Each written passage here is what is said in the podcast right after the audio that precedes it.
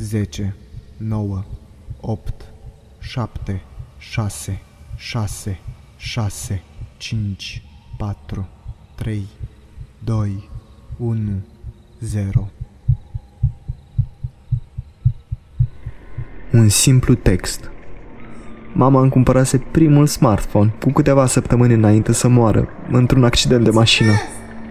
Am fost devastat. Nu știam cum să-mi revin. Mă gândeam doar la ea. După multe luni de chin, cu gândul doar la mama, stăteam închis în cameră pe telefon.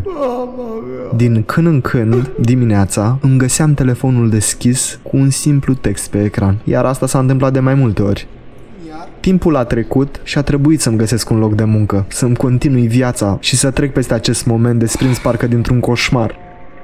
Aveam atât de multe emoții. Era prima dată când trebuia să mă duc la un interviu. Mi-am lăsat telefonul pe masă și mă aranjam în fața oglinzii. După ce m-am făcut frumos, m-am dus la masă să-mi iau telefonul. Ecranul era deschis și scria Și? Ce mai faci? Lacrimile au început să curgă puhoi pe față. Cum te simți?